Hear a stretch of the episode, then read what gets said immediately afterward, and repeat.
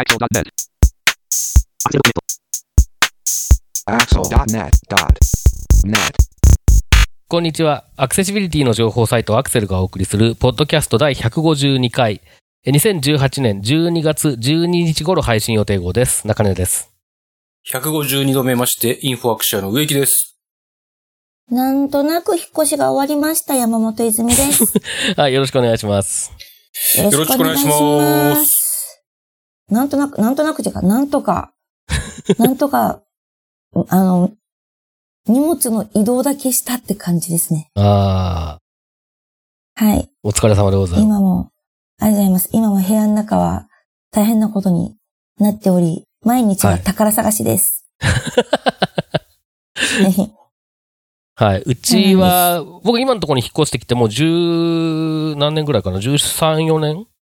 えー、はい13、4年経つんですけど、開けたことがない箱があります。おー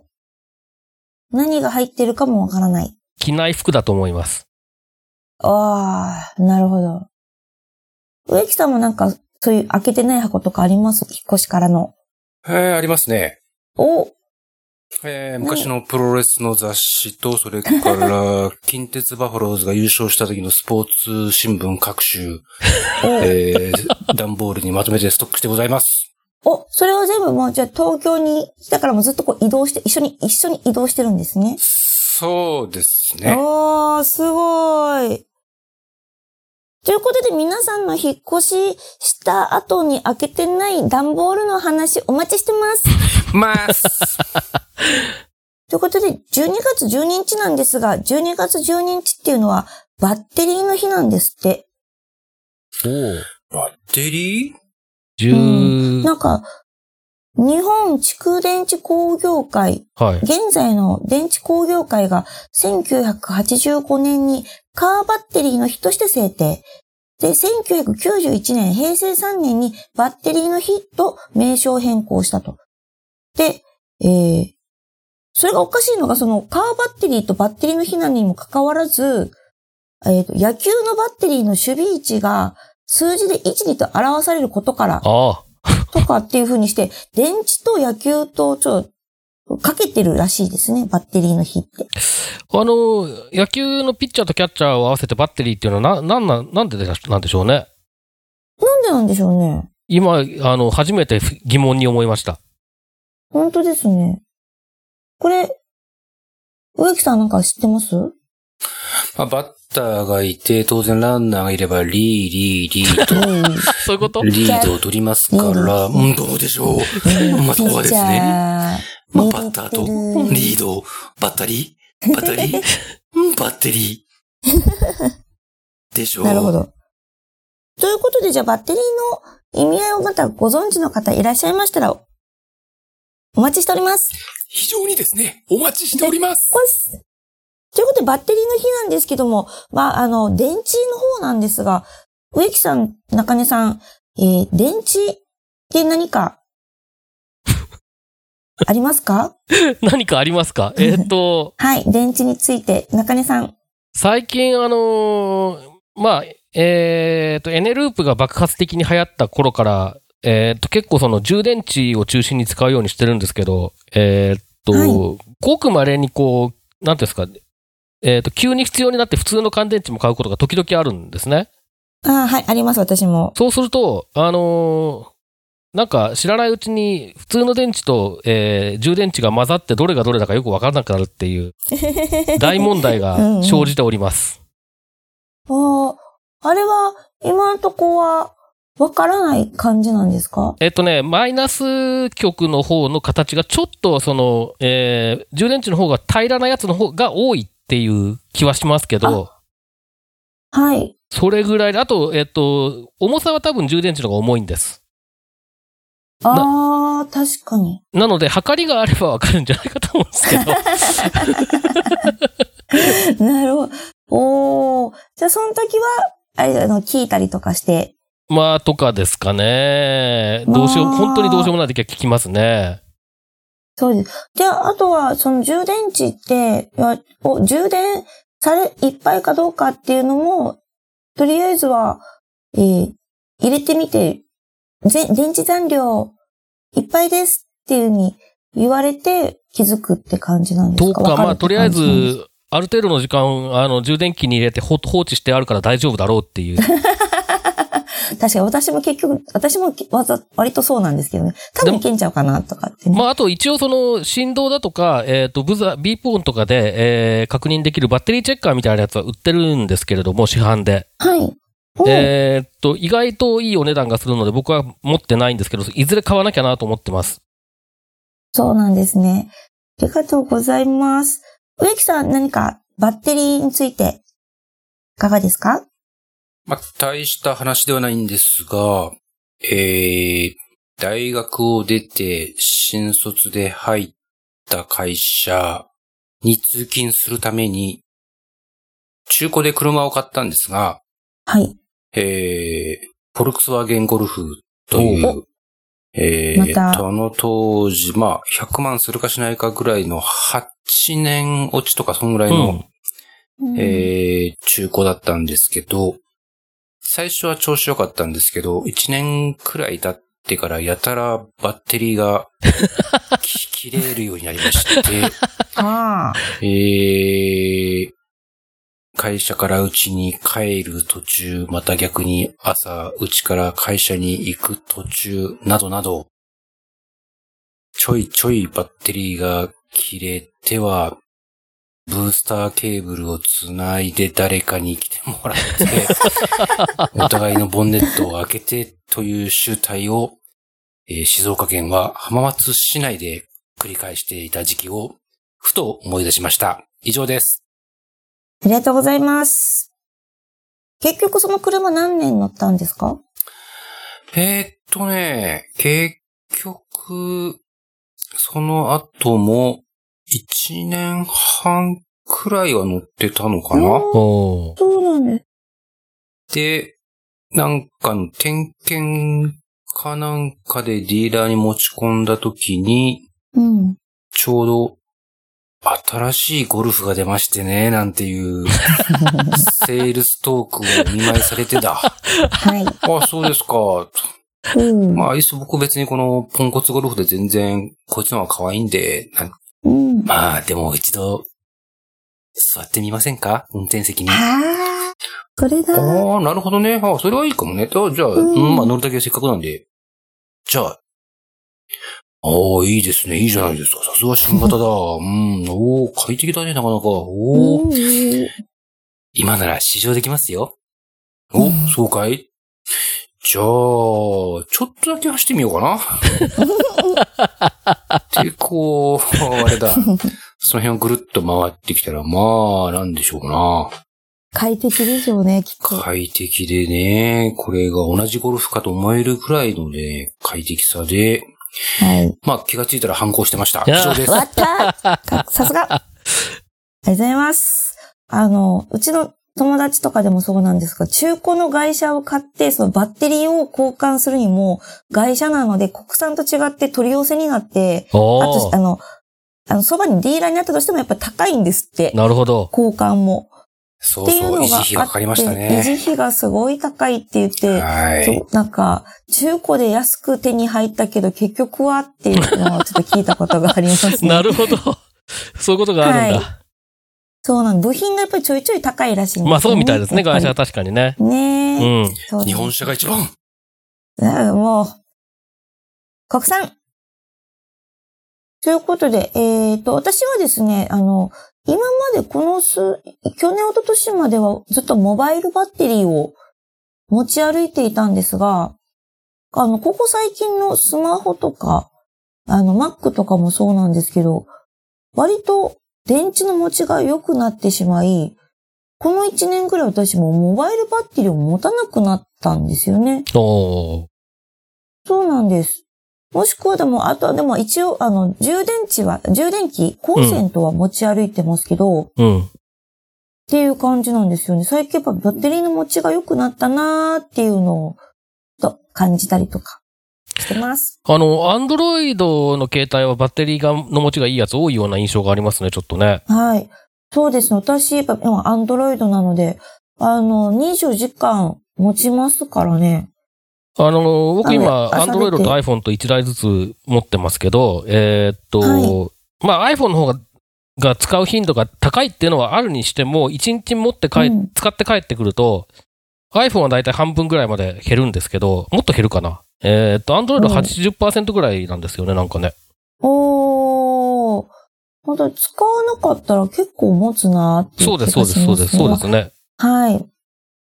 ということで皆さんのバッテリーのお話お待ちしてます。ます。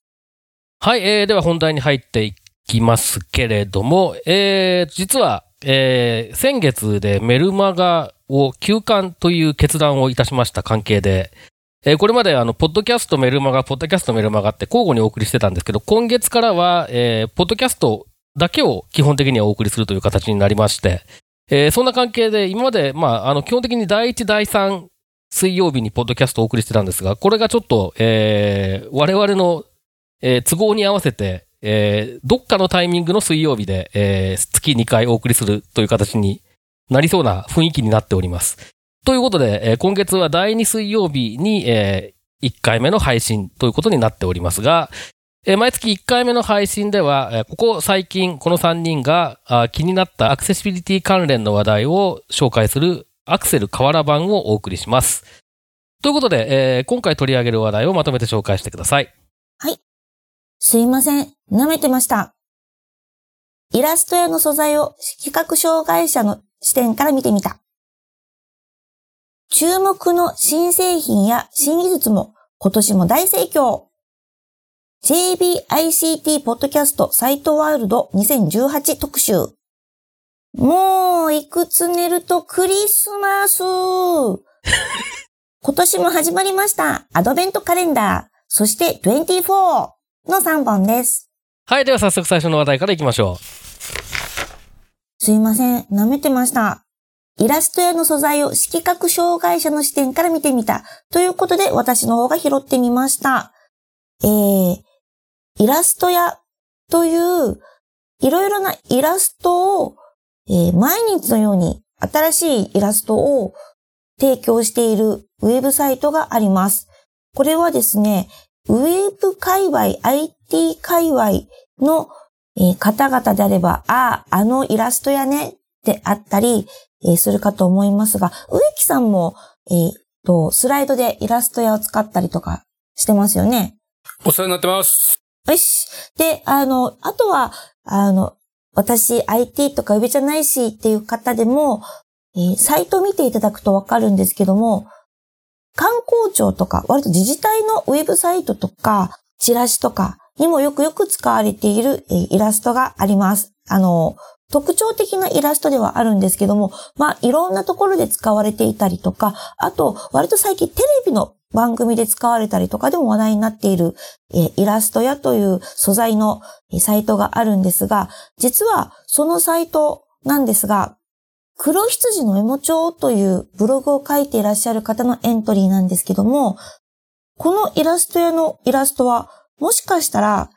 色覚にえ障害のある方でも割と判別できるんじゃないかという実験をされた記事になっています。元々のきっかけっていうのは別の方がイラストの左右反転しても違和感がないのがすげえっていうツイートをしたのをきっかけだったそうなんですが、その方、今回のこの黒羊のメモ帳のブログを書いてらっしゃる方もですね、色構成で例えば P 型と D 型っていうところで、例えば、赤系を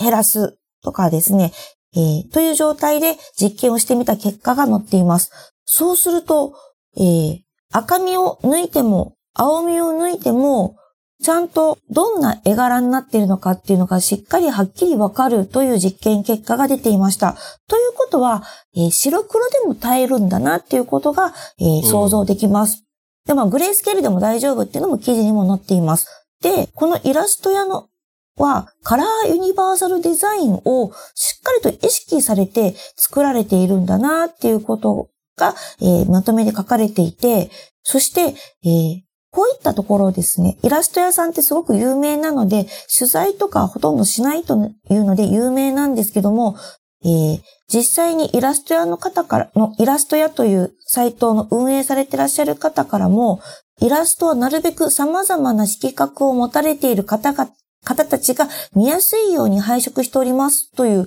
えー、回答が来たということで、あやっぱりちゃんとしっかりと考えられて作られているんだなということを改めて今回知ったなという感じです。えー、もともと私はですね、イラストやってなかなか使い、あの、たくさんの方が使っていたりとかして、割と使いづらいなっていう気にはなっていたんですけども、ちょっと今回この記事を見て、いろいろと話のネタにも使いやすいなと思ったので、来年からちょっといろいろと自分のスライドとかでも使ってみようかなっていうふうに思ってみました。ということで、えー、この記事なんですけども、植木さん先ほど、えー、使ってらっしゃるということなんですけども、もともと使うきっかけは何かあったんですか？まあ、私もアクセシビリティシャンの端くれでございますので、えー、このこの色の使い方ですね。えー、これについて私は、えー、存じ上げておりました。あゆえに、このイラスト屋さんのイラストをスライドなどで使うということには、まあ、あなんでしょう、一定の意味を持っておったと言いますかですね。えー、はいまあ、真摯に考えて、えー、採用を決めたといったところが、えー、ございましたらよかったのに、全然そんなことは考えてませんでした。そうですか。たまたまだったんですか？たまたまですね。ああ。僕もこの、まあ、あの、エントリー見て、あ、そう、はい、へーって思って。で、まあ、あの、よくエントリー最後まで読むと、後日、その作者の方に問い合わせて、そうです。気をつけて、気を使って考えておりますっていうコメントが、返事が返ってきたっていうので、おー、すげえなーと。まあ逆にその、なんでそういうことまで気にするようになったのかっていう話を聞きたいですけどね。本当ですね。これ中根さん、こういった、まあ、あの、カラーユニバーサルデザイン、まあ、よくよく使われて、今最近、まあ、この数年話題になっているイラストのやつなんですけど、提供しているところから、えー、考えてるっていう、えー、ものっていうのは、いかがですか？あの、まあ、イラストを一切使わない僕ですら存在を知っているっていう 有名サイトですけれども、あのーはい、まあ、とにかくイラストの点数がめちゃくちゃあるじゃないですか。えー、めちゃめちゃあります。何千点っていうレベルですよね、多分ね、これね。はい、あの、日々新しいのが追加されていってます。うん、で、その、なんだろう、例えばその、すごく、イラストそのものの、えー、なんでしょうね、種類というか多様性というか、もうすごく幅広いなっていう印象を持っているので、はい、なんかそういうことをそもそも意識してるんだろうなっていう感じはちょっとあったので、ある種驚きはしなかったんですけれども、あのー、いや、それは素晴らしいなって単純に思いましたね。ちょっと、この話を聞いてから割といろいろとイラスト屋のイラストいろいろと見ているんですけど、なるほどっていういろいろとポイントポイントがたくさんあって、これをいろいろとデザインする上とかでもかなりあの、あと色を選んだりとかっていうところの、とかも参考になるなっていうふうに思いました。うん。続きまして、注目の新製品や新技術も今年も大盛況 JBICT ポッドキャストサイトワールド2018特集ということで中根さんお願いします。はい、えー、10月の2回目に石木さんにゲストに来ていただいて、少しサイトワールドにも触れましたけれども、11月の1日から3日にかけて毎年、えー、東京の錦糸町で、えー、視覚障害者向け総合イベントと銘打って、サイトワールドという、えー、イベントが開催されています。で、今年も開催されました。第13回だったようですけれども、で、えっ、と、まあ、これ、えー、その時、石木さんがゲストで来てくださった時にもご紹介しましたけれども、えっ、と、展示会と、あと、まあ、あの、セミナーだったりとか、ワークショップだったりとか、体験会だったりとか、そういったイベントですね、そういったものが併設されて、えー、開催されています。で、おそらく、えー、視覚障害関係のイベントとしては国内最大級ということで、えっ、と、今年の来場者数とか正式なところはわかんないですけど、だいたい1日1000人前後は来てるらしいですね。で、えっと、多い時、まあ、今年はですね、えー、お休みの日が11月の3日の文化の日だけだったので、この日がとにかく多かったんだと思うんですけど、そうすると多分1500とかは平気で行くんだと思うんですね。えーっていうぐらいの、まあ、非常に賑わう、えーイベントです。で、えっ、と、一昨年ぐらいまでアクセルでも、えーこのサイトワールドでのインタビューの様子っていうのをお送りしてきましたけれども、あの、最近は、えーっと、まあ、時々このポッドキャストとかでも言及する日本視覚障害者 ICT ネットワークっていう、まあ、組織を作ろう、作ろう、作ろうっつっててもう数年経ってまだできてないんですけど、組織自体は。えー それのサイトに、えー場所を移して、えーこの取材活動を続けていて、えーその様子ですね、インタビュー、出展者さんへのインタビューの様子っていうのを、えーポッドキャストとして配信しています。で、まあ、あの、自分でやっている、いて紹介するのもちょっと、あの、若干、えーどうなのかって感じもするんですが、そしてこういうことを言うのもどうかと思うんですが、結構面白いんで、ぜひ聞いていただきたいんですけれども、あの、その中から、えー印象に残ったものをちょっといくつかご紹介しようかなと思って、えーあえて取り上げてみることにしました。で、まあ、あの、えっ、とですね、ポッドキャスト自体は全18回あります。えっ、と、第1回は、えっ、と、と開催前に、えーこの JBICT、えー、日本視覚障害者 ICT ネットワークのメンバーが、どんなところに注目しているのかということを、まあ、だらだらと喋っているという回。これが第1回です。で、えー全部で16社の方にインタビューさせていただいたので、えー各1回で、まあ、第2回から第17回まで配信しました。で、第18回ということで、えーまた、えーその、第1回と同じメンバーで、えー実際に見てみてどうだったかとか、あとまあその取材をしてみてどうだったかみたいなことをまた話しているという回。えーこの全18回を配信していて、まあ全部聞いていただくと結構なボリュームになるので、なかなか、あの、大変だとは思うんですけど、特に注目したものを、えーそうですね、2つばかり紹介しようと思います。えーまず1つはですね、このポッドキャストでも多分以前取り上げたことがあるんですけれども、イスラエルの会社が作っているオーカムという、えー製品があります。これはあの、小さいカメラを使った製品で、えーっと、指さしたところにあるものが何なのかを教えてくれるみたいな、そういう、すごく大雑把に言うとそういう製品なんですね。で、えっと、これの日本語化されたものっていうのが、そろそろ発売されてるのかもしれないですね。で、サイトワールドの段階では、あの、もう発売予定っていうところが全部で、えーっと、4社か5社ぐらい、えー出展していて、まあ、各社のブースで見ることができたというものです。で、これ非常に、えー画期的なもので、えーっと、まあ、イメージとしては、こう、ちっちゃい USB メモリーぐらいのサイズのものなんですね。で、これを、えーメガネをかけて、これはメガネは何でもいいんです。普通のメガネでいいんです。で、メガネの、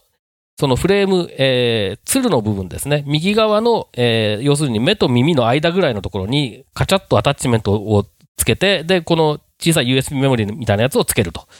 で、えーこの状態で、まあ、電源を入れておいて、えー例えば、えーそうですね、ど何か看板とかを指さして、えーうまく、えー視野に収まると、そのカメラの視野に収まると、それが何かを読んでくれたりとか、あと、まあ、あのー普通の印刷物とかも読めますし、それからあと、えーっと、まあ、なんか前に人がいると、えーなんか例えば若い女性みたいなことを言ったりするんですね。えーとかう、んあとあのーあらかじめその、まあ、よく出会う人だったら、その人の顔の特徴みたいなものを登録することができて、で、登録した上で、植木さんとか僕が名前を言って録音しておくと、そいつが、あの、オーカムっていうそのデバイスが植木さんの顔を見つけると、植木さんとか言い言い言って教えてくれるわけですね。えーみたいな機能があるという、なんかなかなか面白い、えーデバイスです。で、これは、あの、その、以前にポッドキャストで取り上げたときに、その、まあ確かに便利そうだけど指さすとかどうなのかねとかいろいろ思ってたんですが、実際に動いてるのを見てみると、これはかなり使えそうだなっていう印象です。ただし、えーお値段が60万円ということで、えーわ なかなか大変なんですが、あの、一部業者さんでは、えー分割払いでも購入できますよみたいなことを取材の中で教えてもらって非常にちょっと、えー危険だなと思いましたね。はい。というのが一つ。これでも非常に今後こういう、なんて言うんでしょうね、その、えー小型のデバイスで、えーっと、画像処理技術なんかを使っていろいろ教えてくれるみたいなものがこれから増えていきそうな空気があるので、ちょっと注目かなと思っています。えーっと、これに関しては、えーっと、JBICT ポッドキャストのサイトワールド2018特集第8回の、えーシステムギアビジョンというえ業者さんのインタビューの中で、その音声等も含めて詳しくご紹介してますので、まあ、興味があったらぜひ聞いてみてください。それからもう一つちょっと興味深かったのがですね、えっ、と、視覚障害者の駅での誘導のためのシステム。で、これはプログレステクノロジーズさんというところが作っている、まあ今開発を進めているものなんですけれども、あの、今までもそういうものって結構いろんなところやってるんですね。鉄道総研だったりとか、あとまあ他にも大学が主導してやってるものとかいろいろあって、で、過去のものはですね、例えばその IC チップみたいなものを点字ブロックに埋め込んで、で、白状、えー白い杖ですね。白状の先に、まあその IC チップのリーダーを仕込んでおいて、で、あのー読み取ってみたいな。まあ結構大掛かりなものが多いんですよ、結構。イ,、えーとイメージとしては。ところがこれの、えーこの今回注目している、えーと、システムの場合は、あの、QR コード、大きい QR コードを貼るんですね。えーで、これは、えっ、と、10センチ角ぐらいの QR コードを、えー使うんですけれども、で、それを、えっ、と、まあ、現状では iPhone で読み取るという風になっています。で、えっ、と、専用のアプリが iPhone に入っていて、で、それを読み取ると、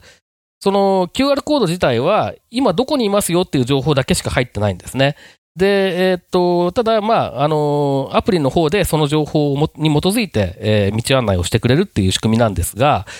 あの非常によく考えられていて、その点字ブロック、えー誘導ブロックですね、黄色い誘導ブロックで、こう、分岐しているところにこの QR コードを貼っておくんですね。で、えっ、と、分岐しているところで結構我々、えー全盲の視覚障害者とかよく立ち止まったりするんですよ。これ、これどっち行きゃいいんだろうとか言いながら、考えながら立ち止まったりすることが多いんですけれども、その特徴っていうのをよく、えー観察した結果、そういう、まあ、方式にたどり着いたらしいんですけれども、で、た、えっ、と、立ち止まったところでその QR コードを、えー iPhone のカメラで読んでやると、あの、このまままっすぐ何メートル行って、えー次は左に曲がればいいですよとか、そういうことを教えてくれるみたいな仕組みなんですが、ととにかくこのインフラの整備に今までのものよりもお金が多分かからないであろうということと、専用のデバイスが必要ないというところで、これは結構いけるんじゃないかなっていう印象を持ちました。で、もっと詳しいことは、これはですね、えっ、と、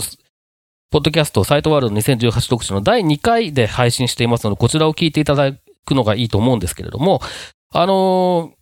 シンプルなんだけれども、非常によく考えられているという、そういう、えー仕組みになっています。で、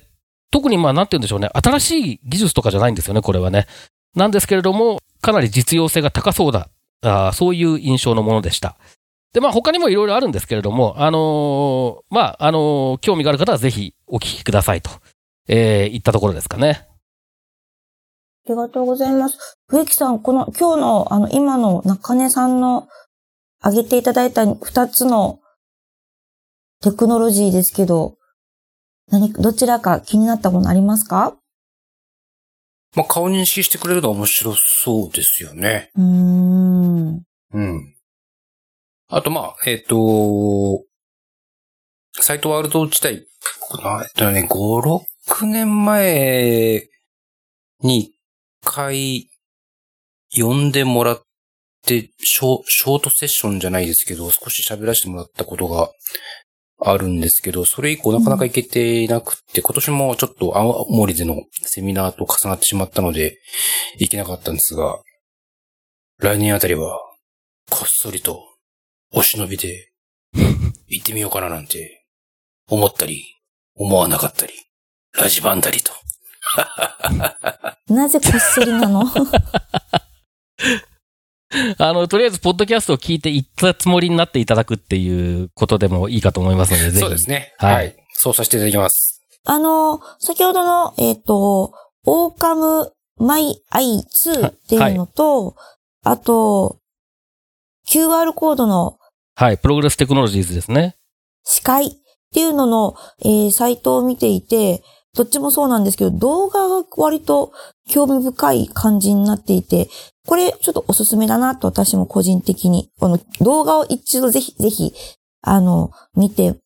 みるといいんじゃないかなと思いました。え、これ、中根さん、現場で、あの、サイトワールドで試したりしたんですか？そうですね。えっ、と、まずそのプログレステクノロジーさんは、えっ、と、会場にちょっと、あの、簡易な、えーデモ用のコースみたいなのを作って、実際に体験できるようになっていたので、これやらせていただいて、あと、えっ、と、オーカムの方は、これは僕は実際には体験してないですけれども、あの、結構詳しく説明していただいたのと、あとその、販売している業者さんのインタビューの中で、実際にこう、全盲の方にインタビューすることが、えー、何回かあったんですけれども、そういった方がデモキーを使ってみた感想とかっていうのも結構、えー、詳しく伺ってるので、そ、それをとりあえず聞くとイメージができるかなと思いますね。おなるほど。私も全然、いつもサイトワールドの日はいつも日程が合わず、今年も行けなかったので、私も来年こそはいい加減行きたいなと思っています。続きまして、もういくつ寝ると、クリスマス。今年も始まりましたアドベントカレンダー、そして24ということで、植木さんお願いします。はい、えー、と、12月、早いですね。もう12月ですね。今年も終わりですね。皆さん、悔いはありませんか ?2018 年に。あります。えー、えー、まあ12月といえばですね、えー、アドベントカレンダーというのがございまして、いろんなテーマでいろんな人がいろんなアドベントカレンダーをやってらっしゃるんですが、えー、Web アクセシビリティをテーマにしたアドベントカレンダーが、えー、2013年から、えー、始まってまして、今年がかれこれ数えて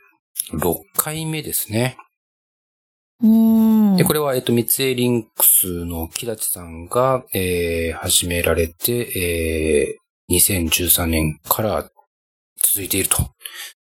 で、今年も、えー、2018年スタートしておりますが、25枠すべてきっちり埋まって、初日から順調にエントリーがついているという状況でございます。そして、えー、同じアドベントカレンダーで Web じゃないアクセシビリティというテーマのカレンダーも、これは、えっ、ー、と、もっちだとおるさん、もっちさんがですね、始められたということで、このポッドキャスト収録している前日になりますが、夜になっても空いていたので、私が急遽、えー、お見舞いしました。おと言っても、えっ、ー、と、ブログとかエントリーではなく、超、超不定期に、ふと思った時に、写真を上げているハッシュタグ、アクセシブラリというのがあるんですが、カタカナでアクセシブラリというハッシュタグで、まあ、その辺その、その辺でっていうとなんか適当な言い方ですけど、まあ、ウェブじゃないなんかアクセシビリティ的な何かを見つけたときに、パシャッと写真撮って、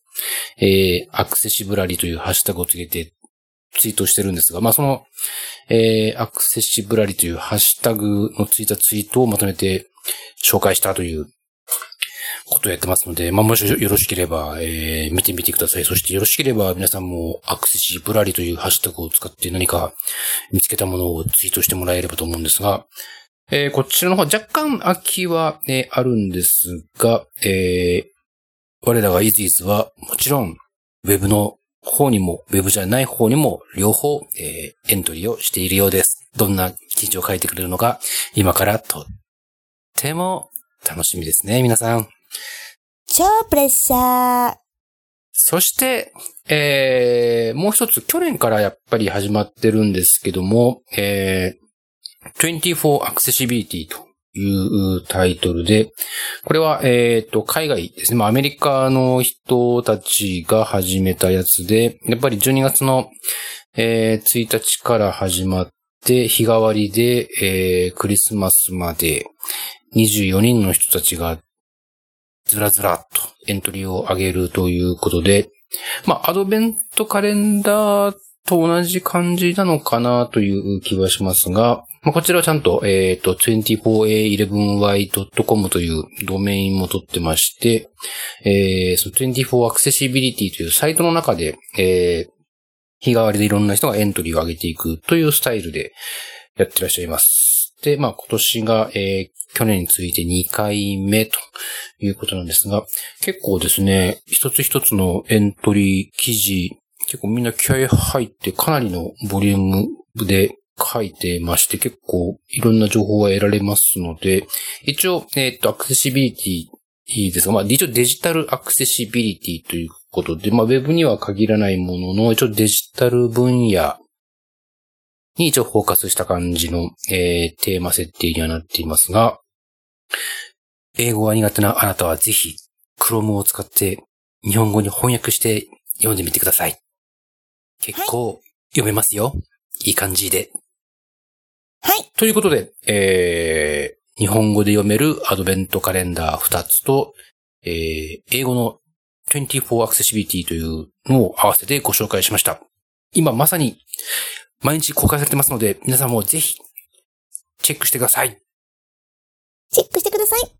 現場からは以上です。ありがとうございます。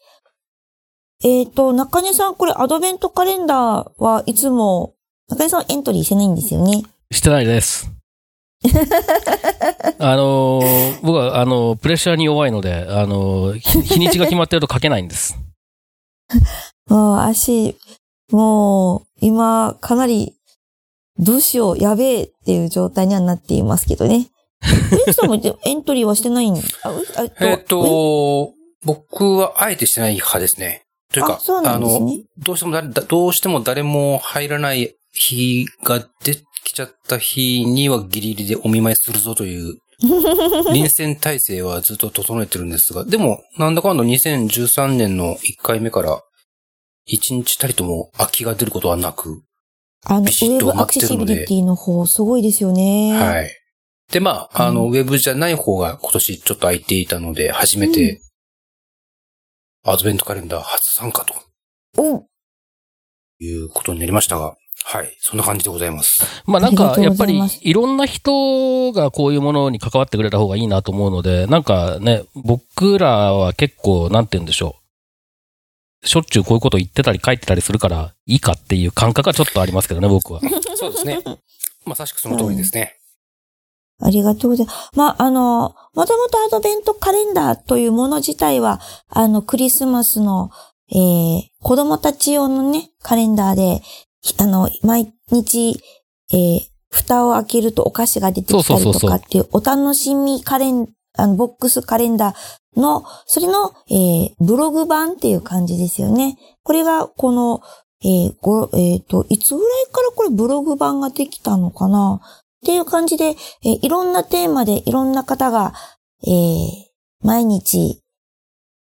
ブログでこのアドベントカレンダーという方式という名前で、